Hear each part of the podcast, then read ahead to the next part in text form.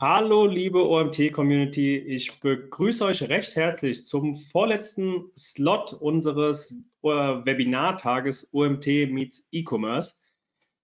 Ich habe euch heute drei Experten sogar mitgebracht. Ähm, alle drei von der Agentur I22 in Person vom Andreas, Daniel und Dominik. So werden sie bei mir gerade zumindest angezeigt in der Reihenfolge. Werden sie aber gleich auch noch mal im Detail selbst vorstellen.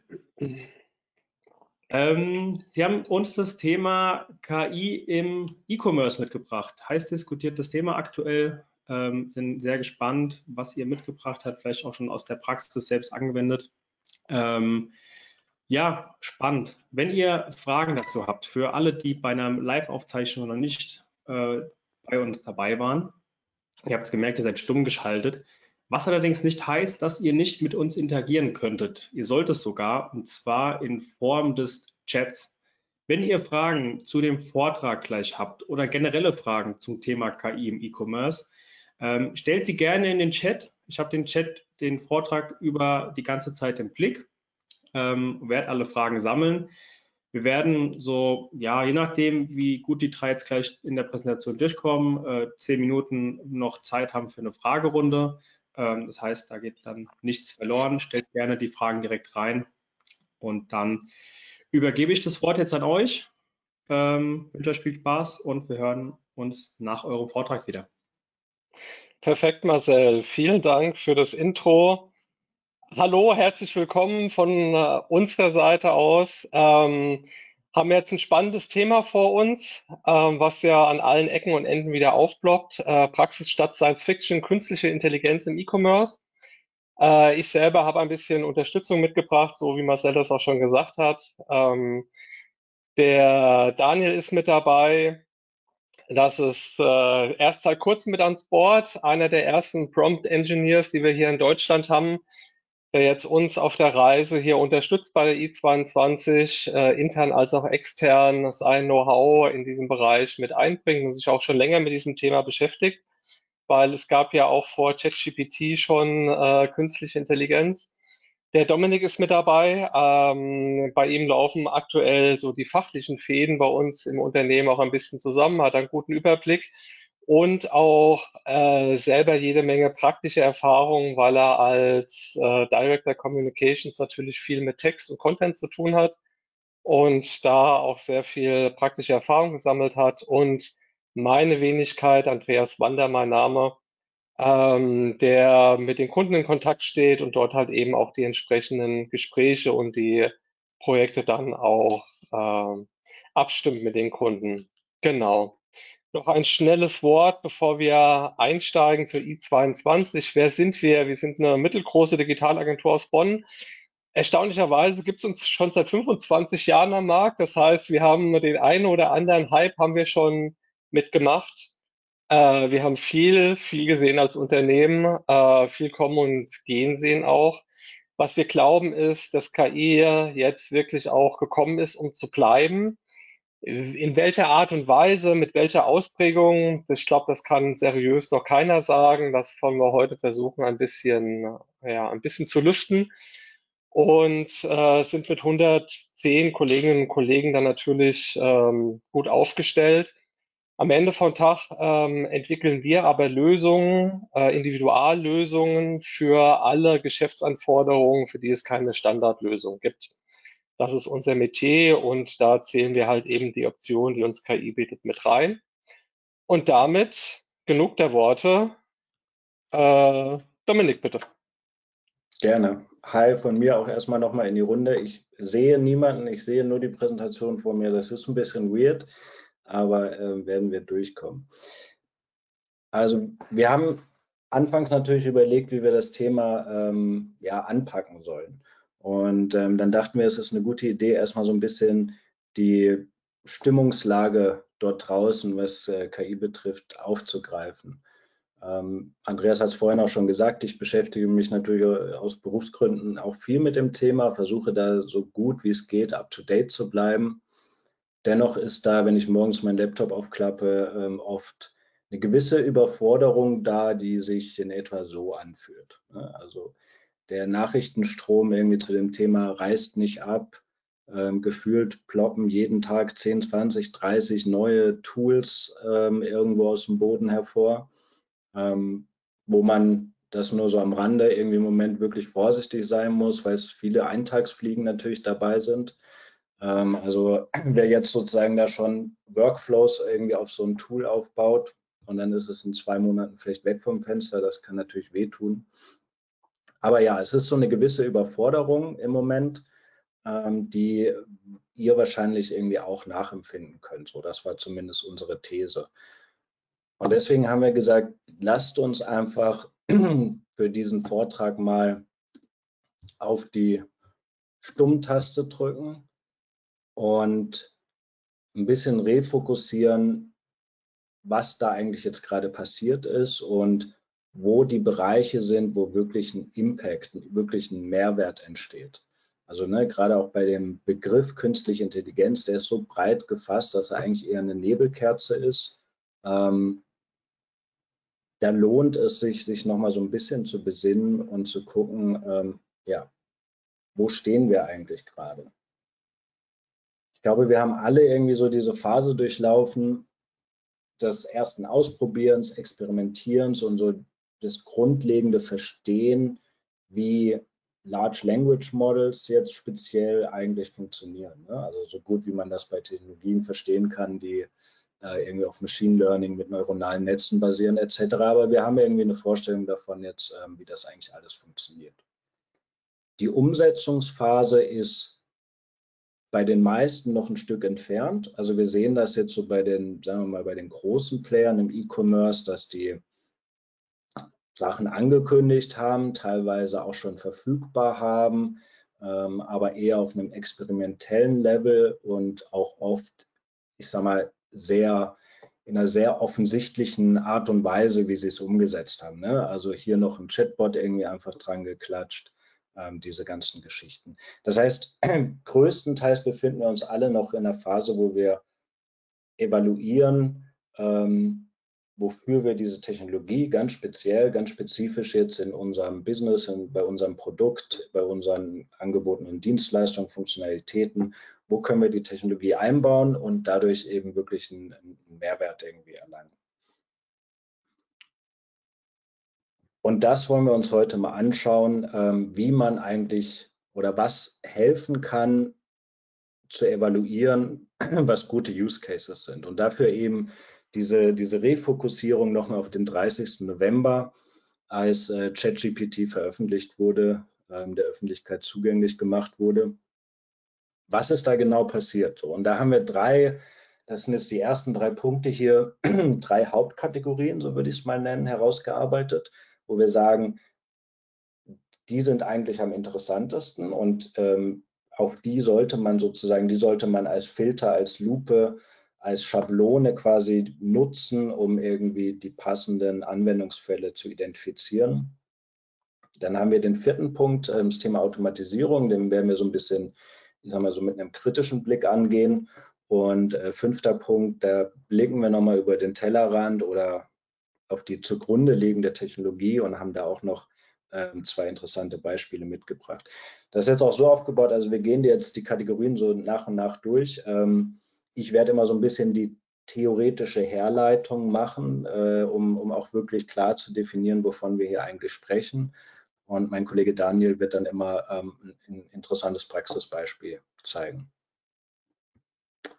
Okay, los geht's. Zugang zu Informationen. Das war so, das ist so, ähm, ja, eben einer der Bereiche, wo wir einen großen, eine große Veränderung oder einen großen Fortschritt sehen. Ähm, ich gehe dafür aber erstmal, um das zu erklären, nochmal einiges äh, in, der, in der Historie zurück, ähm, weil Bücher eigentlich die, ja, der Wegbereiter sind für, für die Sprachmodelle, die wir heute sehen. Nämlich Bücher waren sozusagen das erste Medium, was Menschen ermöglicht hat, ähm, Informationen, Wissen dauerhaft zu speichern. Nur ist es so, dass äh, ne, wenn man in eine Bibliothek geht und man sucht irgendwie Informationen zu einem bestimmten Thema, ist es relativ mühsam. Die Bücher sind nicht untereinander vernetzt in dem Sinne. Ähm, jedes Buch ist sozusagen seine eigene abgeschlossene Welt und ähm, ich muss manuell viel drin nachschlagen etc. pp. aber es ist die Grundlage. Und dann haben wir uns weiterentwickelt mit der Digitalisierung, die im Prinzip eine große Wissensdatenbank, eine große vernetzte Wissensdatenbank geschaffen hat, die wir Internet nennen ähm, und die durchsuchbar geworden ist. Ähm, das ist erstmal, das erklärt erstmal natürlich den Geschäftserfolg der letzten 20 Jahre von Google, dass das irgendwie was sehr Nützliches ist. Ähm, ich gebe einen Begriff ein und bekomme verschiedenste Quellen angezeigt. Ab dem Zeitpunkt dann aber wird es doch wieder sehr manuell und händisch. Ne? Also ich muss dann die Quellen selber durchgehen. Ich muss mir vielleicht Teilinformationen aus verschiedenen Quellen zusammensuchen und zusammenreimen. Ähm, es ist sozusagen, als würden mir die passenden Bücher mit den passenden Seiten präsentiert werden, um nochmal auf das vorherige Beispiel zu gehen. Ähm, aber der Rest ist eben mir überlassen. Und da haben wir jetzt eben am 30. November diesen, diesen wesentlichen Schritt gemacht, dass wir mit äh, ChatGPT oder mit den Sprachmodellen generell eigentlich so etwas wie ein Superbibliothekar äh, geschaffen haben. Ja? Also der das ganze Wissen ähm, in seinem Kopf vereint hat und vor allem uns dieses Wissen auch auf individuelle und eben für unser Vorhaben passende Art und Weise präsentieren kann. Also er kann irgendwie aus den verschiedensten Quellen für uns die passenden Teilinformationen zusammensuchen, sie uns zusammenfassen. Ähm, er kann sie nochmal für uns bearbeiten, übersetzen in andere Sprachen, weiter kürzen ähm, er kann sogar, da sind wir noch in, einem, in, einem, in, einer, in, einer, frühen Entwicklungsphase, aber er kann eben auch Kontext verstehen ähm, und so entsprechend Informationen kombinieren. Ja? Also das, es gibt dieses Beispiel, das war, glaube ich, auch in der OpenAI Produktpräsentation drin. Ähm, wenn ich jetzt irgendwie die Frage habe, ähm, meine Bauknecht-Waschmaschine Modell XY, passt die eigentlich in mein Golf-Baujahr 2020? Und ähm, die Sprachmodelle sind da zumindest, ähm, wie gesagt, in der, in, in, noch in einer relativ primitiven Art und Weise, aber man sieht, wo die Reise hingeht, sind eben in der Lage, ähm, so ein Kontextverständnis zu haben, dass sie verstehen, okay, ich muss mir jetzt einmal die Informationen irgendwo raussuchen, wie die Maße für diese Waschmaschine sind und dann die Kofferraummaße und die Maße von der Waschmaschine sollten kleiner sein als der Kofferraum und dann äh, funktioniert das. Weil man sieht, die Informationen werden sozusagen viel stärker für uns vorbearbeitet und eher wie ein Assistent präsentiert und die manuelle Arbeit ist weniger geworden. Ähm, es gibt da einen, finde ich, jetzt im E-Commerce relativ klassischen Anwendungsfall, ähm, wenn es eben um die Frage geht, wo finde ich große Mengen an Informationen, die ich irgendwie leichter zugänglich machen möchte. Und das ist eigentlich der, der Customer Support Bereich. Ähm, und dafür hat Daniel auch äh, ein Beispiel mitgebracht. Genau, vielen Dank, Dominik. Ähm, genau, lass uns mal vorstellen, Service Center im E-Commerce. Es handelt sich um einen Kamerazubehörshop. Ja, der Shop verkauft verschiedene Objektive, verschiedene Kameras, und es gibt sehr, sehr viel Bedarf, die Kunden aufzuklären, welches Objektiv zu welcher Kamera passt, welche weiteren Zubehörteile Sinn machen und so weiter. Die Website hat einen relativ aufwendigen FAQ-Bereich äh, ins Leben gerufen, aber letztendlich ist es für die Kunden doch sehr, sehr mühselig, wenn die eine Frage oder ein Problem haben, da an die richtige Antwort zu kommen. Also wenden sich tatsächlich viele Kunden auch einfach direkt an den Shop und schreiben eine E-Mail. Das führt dazu, dass der Shop über 6000 Support-Anfragen am Tag kriegt und das letztendlich die äh, Serviceabteilung überhaupt nicht bewerkstelligen kann und äh, sich der Shop-Anbieter gezwungen sieht, aufzustocken. Das ist natürlich sehr ineffizient, weil die meisten Fragen relativ leicht zu beantworten sind. Äh, hier geht man jetzt hin und trainiert so ein Large Language Model auf den Daten des, des FAQs, also quasi auf der gesamten Unternehmensintelligenz rund, rund um die Produktpalette ähm, reichert das noch weiter an mit vielleicht Daten aus der Vergangenheit, dass man zum Beispiel sagt, okay, bestimmte Fragen werden sehr häufig gestellt.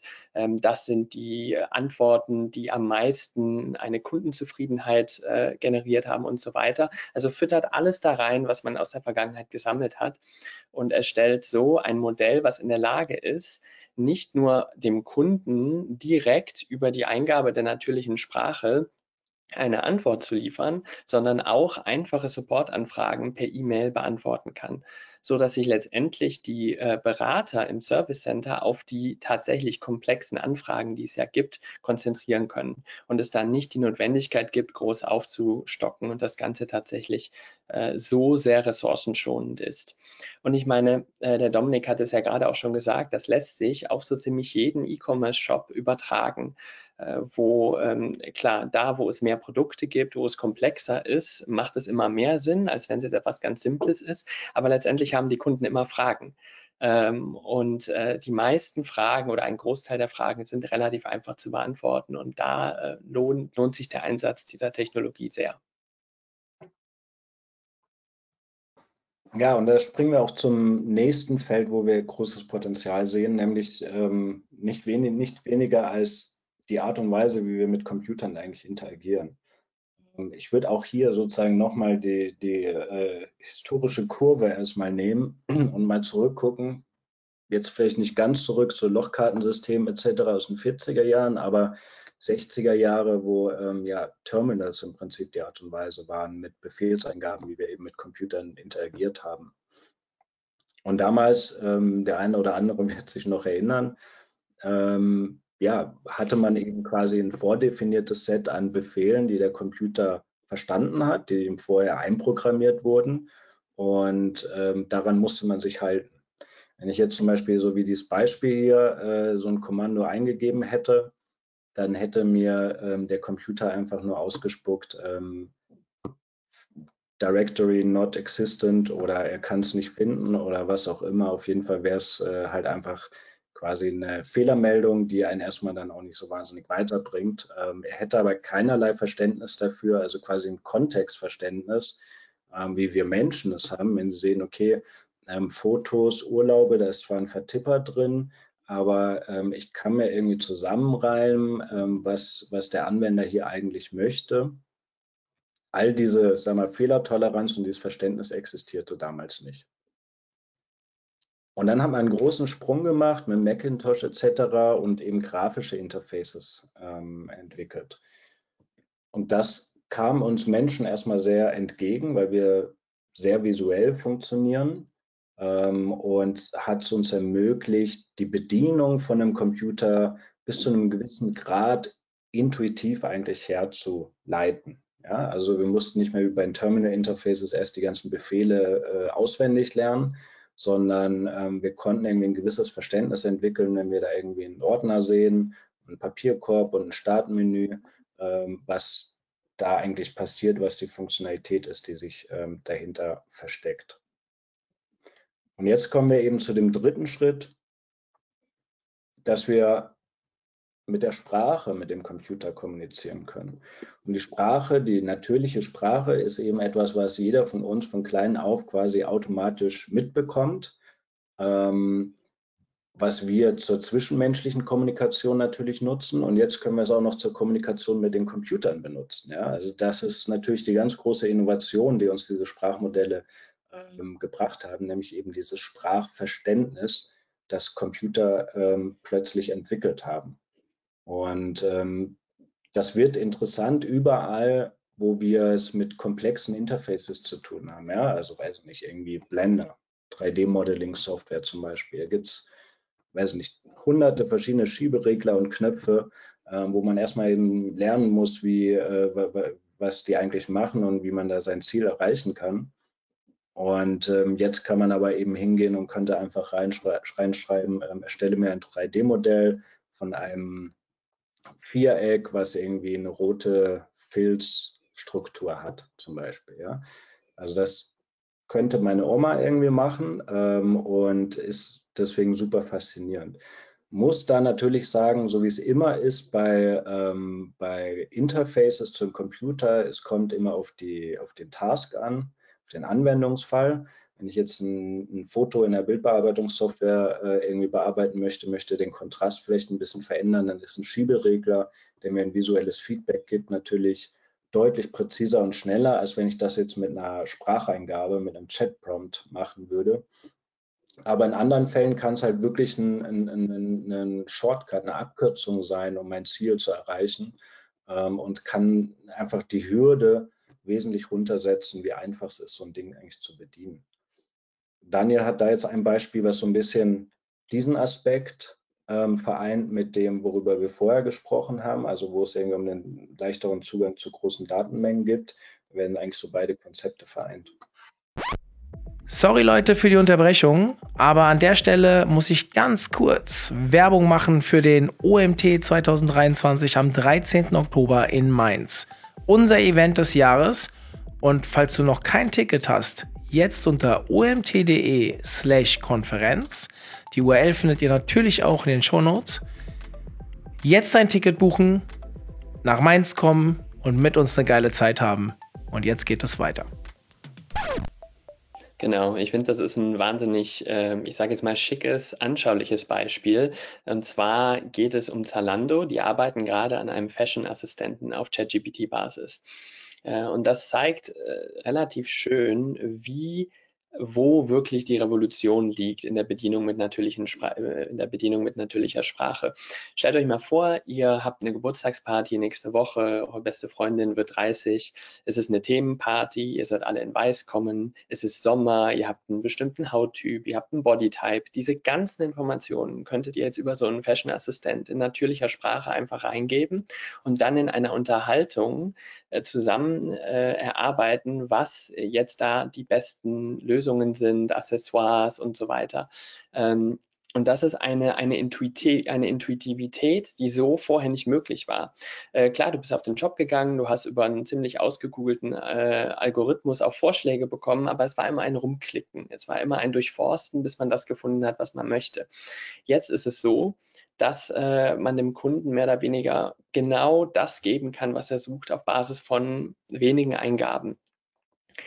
Ähm, und das ist nämlich genau diese Kontextsensitivität, die es vorher nicht gab. Es geht eben nicht darum zu sagen, ähm, weißes Kleid, sondern weißes Kleid im Sommer mit meinem Hauttyp, mit meinem Bodytype, mit meiner Größe und so weiter. Also diese Synthese von den verschiedenen Informationen, das auf den Kontext anzuwenden, das ist die wirkliche Stärke.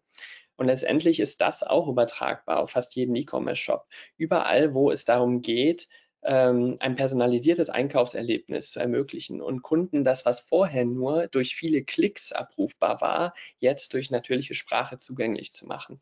Ne? Wie kriegen wir den Kunden schneller zu einer Kaufentscheidung? Und da ist diese natürliche Interaktion äh, einfach ein sehr, sehr starkes Werkzeug. Genau, ich greife da auch direkt äh, personalisiertes Einkaufserlebnis mal als Stichwort auf. Das wäre nämlich auch unsere nächste Kategorie, Personalisierung. Ähm, das, ist, das ist ein Feld, wo wir, glaube ich, jetzt beobachten können, ähm, dass plötzlich, ähm, ja, ich sage mal so, die grundsätzlichen Werkzeuge für ganz neue Möglichkeiten existieren. Es gibt aber noch so ein paar Dinge, da muss noch Entwicklung stattfinden, aber dazu komme ich gleich mehr. Personalisierung an sich ist ja auch nichts Neues. Ähm, Facebook verdient damit seit 20 plus Jahren äh, sein Geld, personalisierte Ads auszuspielen. Ähm, bisher sieht das aber eigentlich immer so aus. Das Prinzip ist immer, äh, wir müssen Nutzer beobachten, ähm, wir müssen sozusagen ein Profil erstellen über Tracking. Diese Informationen können wir dann analysieren und können dann passenden Content, ob das jetzt eine, eine Textanzeige ist oder ob das ein empfohlenes Video ist oder andere Art von Content, ähm, können wir dann ausspielen und anzeigen. Die Limitierung, die wir bisher hier hatten, war immer so ein bisschen, dass diese, diese Content Pieces vordefiniert sein müssen. Ja? Also jetzt mal ein bisschen banal, aber ne, ich würde dann zum Beispiel jetzt, ich mache eine Werbekampagne und ähm, definiere zehn verschiedene Varianten einer Anzeige vorher mal fest ähm, und spiele dann nach Parametern, verschiedenen Parametern dann quasi die möglichst passende Anzeige an den Nutzer aus. Das ist so eine Art, ich würde mal sagen, ist es so eine Art Halbpersonalisierung oder, oder so, ja, eine, Personalisierung, die eben auf einer, auf einer fest definierten Vorauswahl beruht. Und diesen dritten Schritt, den können wir jetzt, weil eben die Sprachmodelle unglaublich gut darin sind, Content in, in, in kürzester Zeit, in fast Echtzeit zu generieren, ähm, den können wir jetzt eben zu einer Vollpersonalisierung umwandeln. Ja? Das heißt, ich kann Inhalte erstellen, nachdem ich wieder Informationen gesammelt habe über den Nutzer, die 100% einzigartig sind, und 100 Prozent eben auf diesen einzelnen Nutzer ähm, ja, definiert sind und äh, angepasst sind. Dieses Prinzip kann man sich aber eben weiterdenken noch. Ja? Also wenn ich irgendwie auf YouTube ein Video aufrufe und ich bekomme in der Seitenleiste dann weitere Videos empfohlen, dann kann es ja auch in Zukunft sein, dass ähm, er mir Videos empfiehlt, die einfach noch gar nicht existieren, bis zu dem Zeitpunkt, wo ich dann eben draufklicke und dann werden sie generiert. Ähm, weiß nicht, vielleicht gucke ich besonders gern Videos, wie äh, jemand mit dem Fahrrad über einen Fluss springt und YouTube hat aber nur eine beschränkte Menge an ähm, Videos, die das eben zeigen. Und äh, warum sollten sie dann aber nicht einfach künstlich neue Videos generieren, ähm, basierend auf den Interessen, die ich eben gerade zeige? Ähm, und das können Videos sein, das können Grafiken sein, das können Texte sein, das können ganze Webseiten sein, die on the fly ähm, generiert werden. Quasi passendes Marketing, äh, passendes Content Marketing zu den Einkaufsinteressen, die ich gerade zeige, ähm, können dann ganze Landingpages erstellt werden. Es kann im Gaming sein, dass da komplett neue Level generiert werden, neue Welten passen zu dem, was, äh, was der Spieler eben gerade möchte. Ähm, ich habe gestern, gestern Abend, vielleicht einer von euch auch, äh, die neue Black Mirror Staffel auf Netflix angefangen.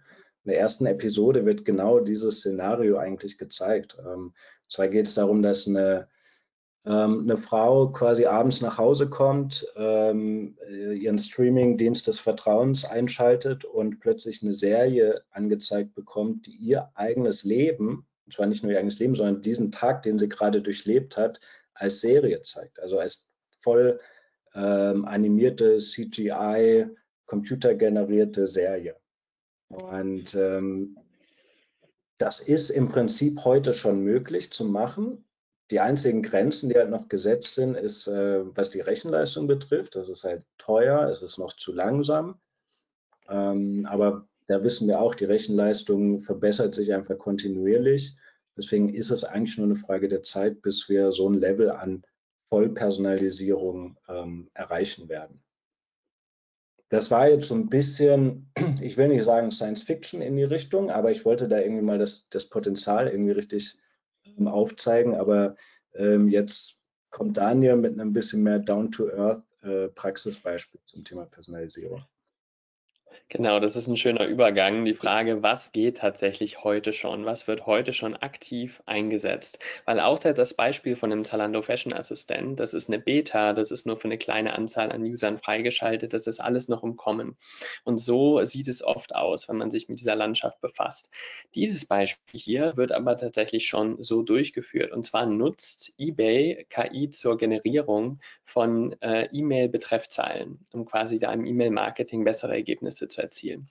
Und das ist jetzt ein wahnsinnig spezifischer Use Case, äh, der aber tatsächlich auch sehr gut funktioniert. Du trainierst ein Modell auf den historischen E-Mail-Daten, äh, was besonders gut angekommen ist, was vielleicht nicht gut angekommen ist und vor allem auch auf den Kundendaten und äh, hast dann die Möglichkeit, für verschiedene Kundengruppen automatisch Betreffzeilen nicht nur erstellen zu lassen, sondern diese auch AB zu testen.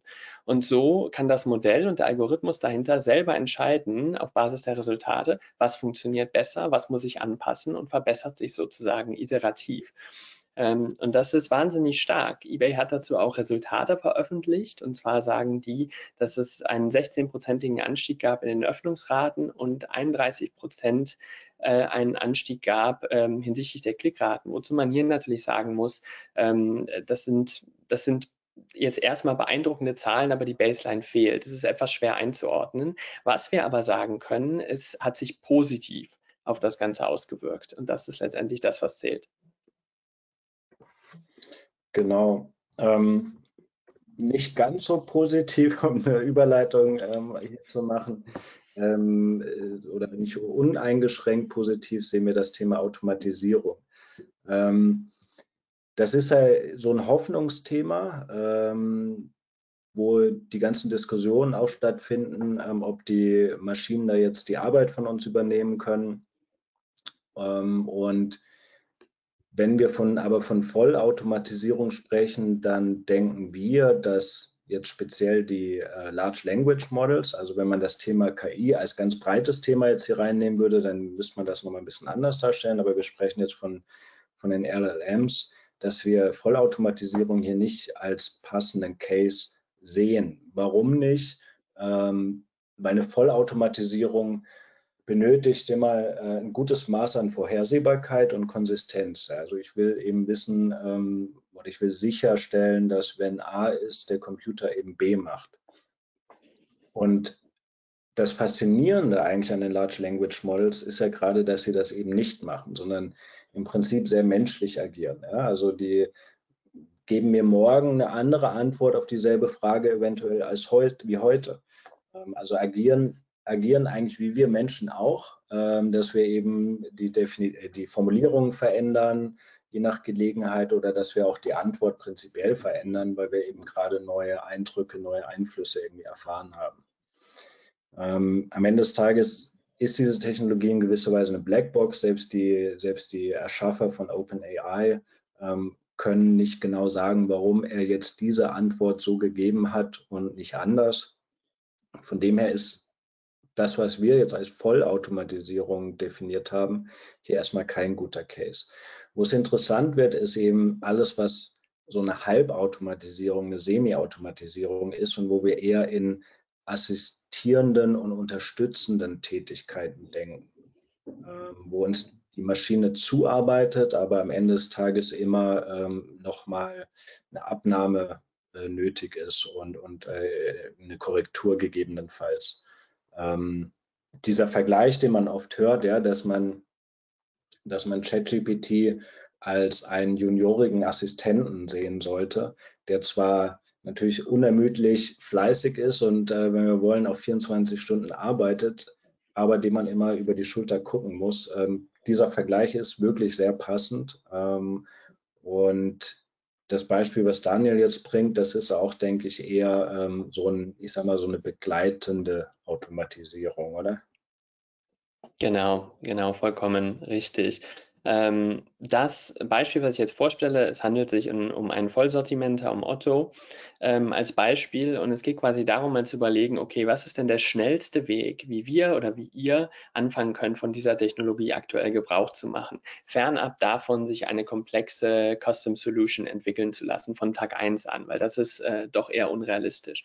Und das ist natürlich in diesem Fall durch das Nutzen von Tools. Ganz einfach, ähm, am Beispiel Otto, ihr habt eine Produktdetailseite und reichert die durch Inhalte, durch KI-generierte Inhalte an, geht ins PIM legt ein neues Produkt an und nutzt dann zum Beispiel ChatGPT, um euch helfen zu lassen, eine Produktbeschreibung zu erstellen oder mit Journey für das Produktbild.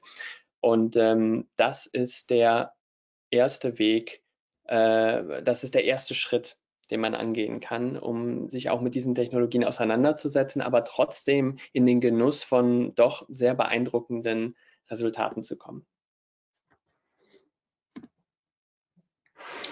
Ich hatte es anfangs auch schon äh, angekündigt, dass wir auch einen Blick über den Tellerrand machen. Ähm, das, worüber wir jetzt bisher gesprochen haben, da haben wir wirklich versucht, uns eben auf äh, die Large Language Models ähm, zu fokussieren, um dann nicht so in diesem Nebel, in diesem KI-Nebel irgendwie unterzugehen.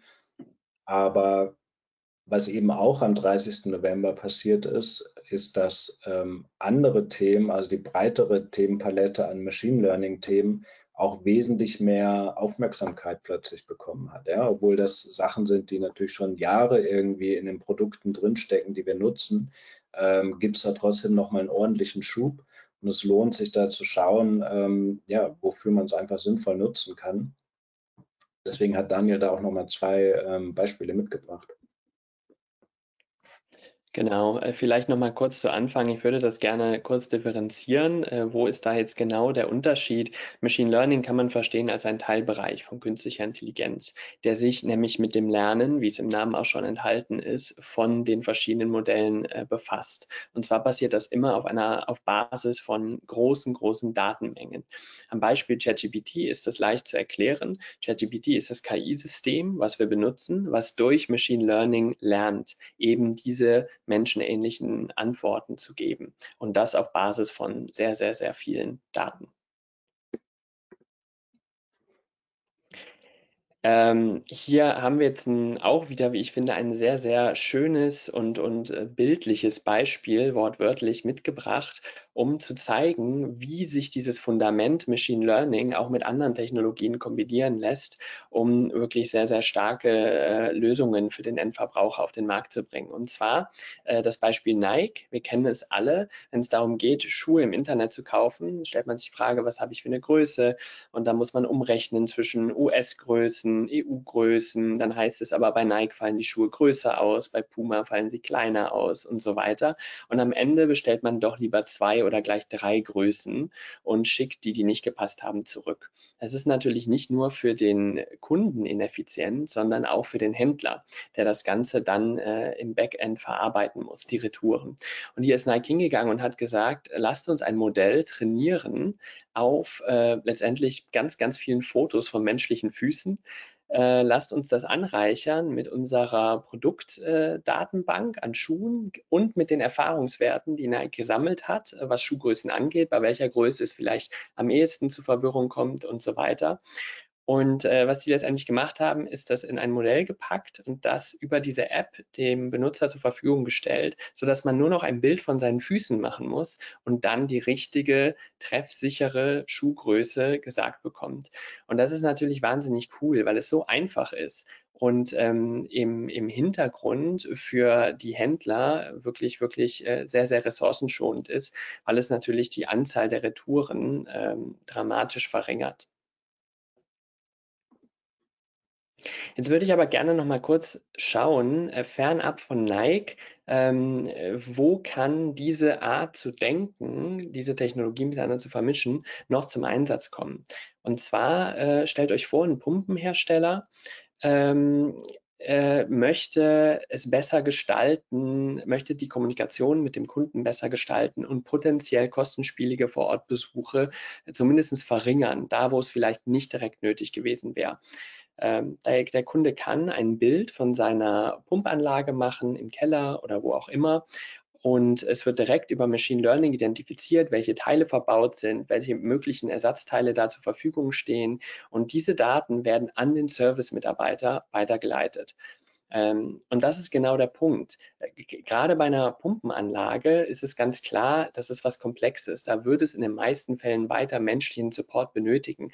Aber man kann diesen Support einfach viel, viel mehr streamlinen und viel angenehmer für beide Seiten gestalten, wenn man diese Technologien nutzt, um relativ nahtlos Informationen zu übermitteln, ohne dass da irgendjemand äh, Seriennummern abfotografieren muss oder andere Sachen sich zusammen googeln muss und das dann so an den Service-Mitarbeiter äh, weiterleitet. Und so kann halt von vornherein ähm, eine entsprechende Diagnose gestellt äh, werden. Und äh, genau einfach, es ist einfach ein viel schöneres Erlebnis für beide Seiten.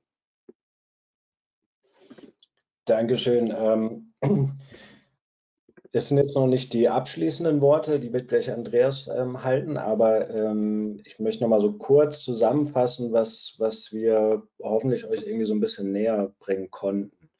Ähm, ja, das Eingangsthema oder eigentlich das Überthema ist eben, wir müssen Innovation von Hype im Moment trennen, ähm, weil das Rauschen im Wald ist unglaublich laut und äh, man verschafft sich jetzt wirklich den Marktvorteil eigentlich durch eine clevere Fokussierung und, und ein, ein Erkennen, ein Identifizieren dieser Technologie, wo wirklich der Impact steckt. Ja. Also jetzt hier im, im dritten Schritt nochmal so die, die Fragen, die wir euch damit auf den Weg gehen wollen oder diese, sag mal, diese Schablonen, wo man eben nachgucken oder wo, wo man die Augen offen halten sollte, ähm, nämlich wo habe ich große Mengen an Informationen, die ich irgendwie leichter zugänglich machen möchte, wo habe ich komplexe Interface, wo ich quasi Abkürzungen und eine bessere User Experience schaffen kann durch Sprachbedienung. Ähm, wo habe ich eine Personalisierung, die eigentlich äh, eher so eine, ja, eine Auswahl aus vordefiniertem Content ist und keine Vollpersonalisierung. Also wo lassen sich da noch irgendwie Verbesserungen erwirken? Und wo habe ich manuelle Workflows, die ich semi-automatisieren kann, wo ich mir im Prinzip die Maschine heranziehen kann, um, um unterstützend mir zuzuarbeiten. Der zweite Punkt hier LLMs sind Blackbox-Technologie. Ähm, ich habe es ja vorhin irgendwie ähm, erwähnt. Ähm, Und wir sehen das jetzt auch immer, dass alles, was über diese Cases geht, okay, dann mache ich mir da irgendwie einen Chatbot, äh, binde den irgendwie an die Schnittstelle von OpenAI an, mache vielleicht ein bisschen Feintuning ähm, und dann habe ich irgendwie ein, ein tolles Produkt. Ja, aber so richtig die Magie entsteht eben, wenn ich es schaffe, diese Technologie in meine bestehenden Funktionalitäten und Produkte quasi einsickern zu lassen ähm, und dadurch die User Experience und die Funktionalität irgendwie wirklich erheblich verbessere. Ähm, und das ist dann doch eine recht komplexe Angelegenheit, ähm, wo man sich Experten ähm, zur Seite ziehen sollte. Ich habe gehört, die i22 ist da nicht die schlechteste Adresse, um diesen kleinen Werbeblock auch noch einzubauen. Genau, aber das sind eigentlich so die drei Punkte, die hoffentlich da so ein bisschen hängen geblieben sind von unserem Vortrag.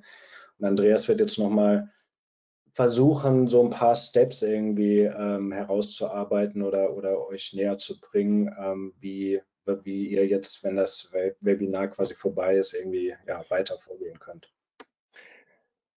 Ich danke dir, Dominik. Ich gucke auf die Uhr. Vielleicht gab es ja die eine oder andere Frage auch im Chat. Äh, ich könnte mir vorstellen, dass noch ein bisschen was passiert. Dominik, mach mal direkt weiter. Die Frage ist ja, was sind die nächsten Schritte? Was könnt ihr mitnehmen? Ähm, vieles davon mag ein bisschen banal klingen sozusagen, aber das sind die Erfahrungen aus den Gesprächen, die ich führe ähm, mit Personen außerhalb. Und äh, das heißt jetzt erstmal, wo kann ich KI einsetzen? Also genau die Punkte, die der Dominik auch gerade schon beschrieben hat, ja. Wo sind so low-hanging fruits im Prozess vielleicht? Wo kann ich mir einen digitalen Assistenten äh, schaffen, um mir eben äh, Hilfe zu holen? Das ist so das Erste, worüber ich mal nachdenken kann. Das Zweite ist, ich muss es testen, ich muss es anwenden. Was ich häufig höre, ist, ja, wir wollen mal und wir könnten mal und wir sollten mal.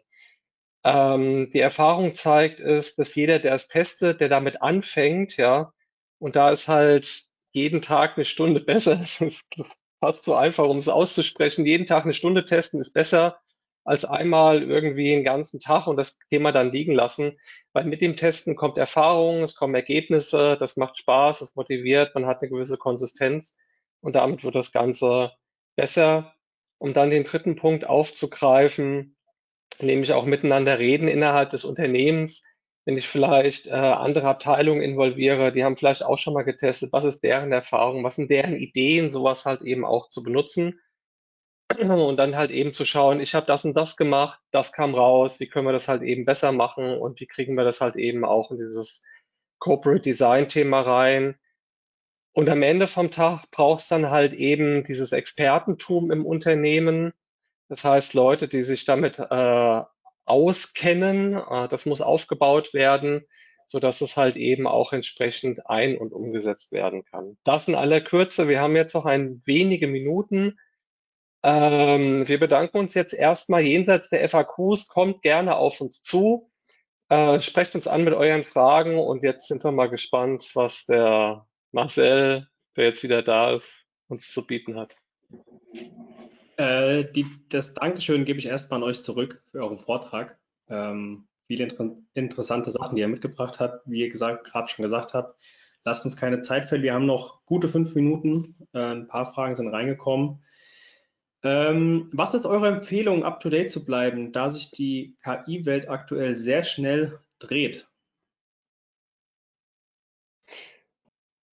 Das, Daniel, die Frage ist für dich prädestiniert, weil es sozusagen. Äh, ich ich schnapp sie mir. Genau, also ich, ich, würde da tatsächlich einen, einen, einen Tipp mitgeben wollen. Ähm, es gibt unzählig viele Newsletter zu dem Thema, die im Prinzip fast alle dasselbe sagen, auf leicht unterschiedliche Art und Weisen. Ne? Also sucht euch einen, maximal zwei aus und wie gesagt, wenn man da ein bisschen rumgoogelt, da findet man sehr, sehr schnell welche. Und ähm, das ist dann mehr, mehr als ausreichend sich da jeden Montag, die sind in der Regel wöchentlich, Anfang der Woche hinzusetzen und das mal kurz runter zu scrollen, dann hat man, ist man schon auf einem guten Stand, da äh, mithalten zu können mit der Entwicklung. Aber nicht in diesen Wahn verfallen, da irgendwie äh, 15 Newsletter zu abonnieren. Es sind eh immer dieselben Bullet Points, die da vorkommen. Ja. Ein Newsletter sollte man natürlich auf jeden Fall abonnieren. Äh, das ist nämlich der Commerce Brief, der von der E22 herausgegeben wird. Was vielleicht dann noch Sinn macht, um so ein bisschen up-to-date zu bleiben, um das Thema Testing nochmal aufzugreifen.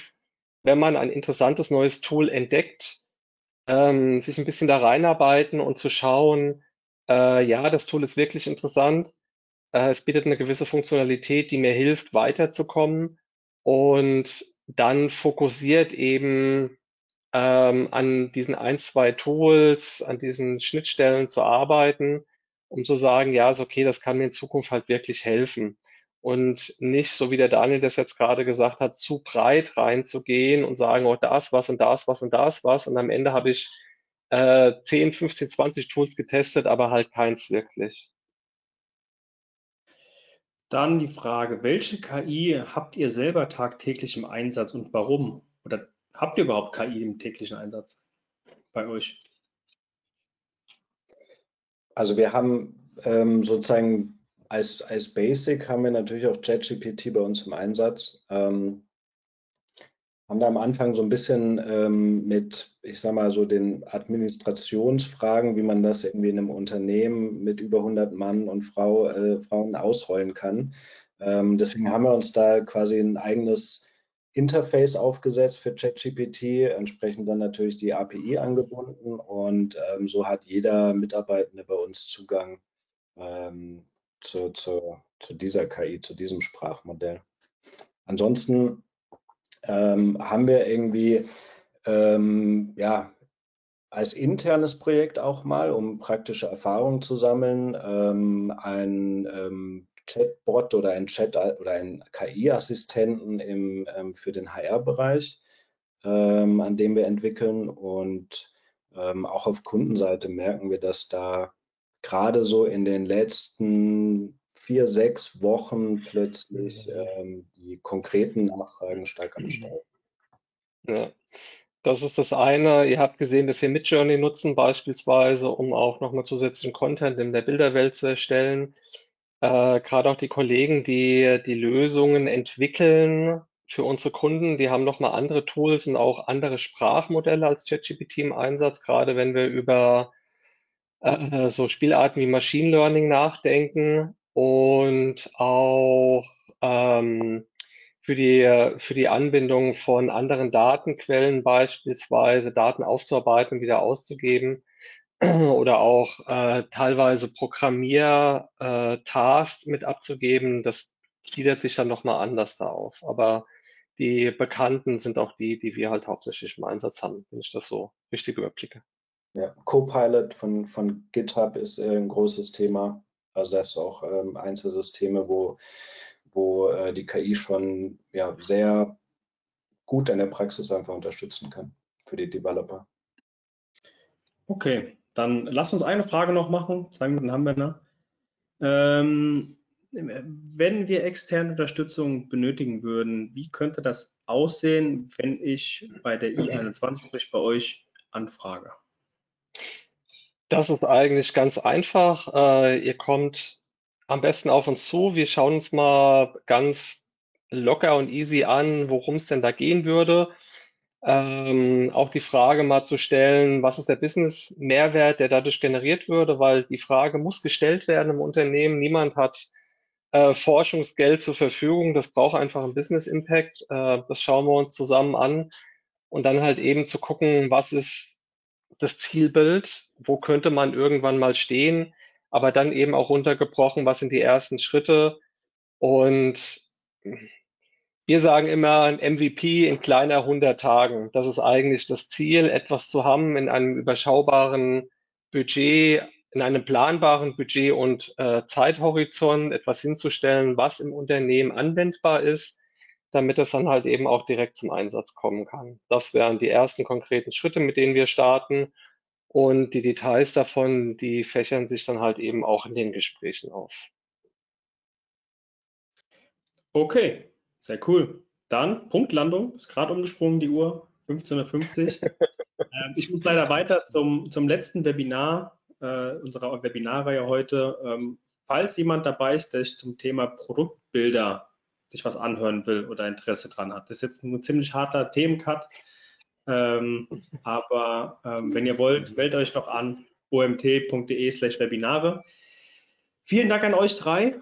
Ähm, ich glaube, das ist ein Thema, da könnte man noch zwei oder drei Stunden drüber reden. Umso besser, dass ihr es in, in 45 Minuten gepackt habt. Ähm, Dankeschön. Ich wünsche euch noch einen, einen schönen Tag. Ähm, vielleicht sehen wir uns ja bald nochmal hier wieder. Ähm, zum Thema können wir nochmal ansetzen. Und ähm, bis dahin alles Gute und einen schönen Resttag euch noch. Danke dir, Marcel. Danke euch fürs Zuhören. Ciao. Ciao. Ciao. Danke. Ciao.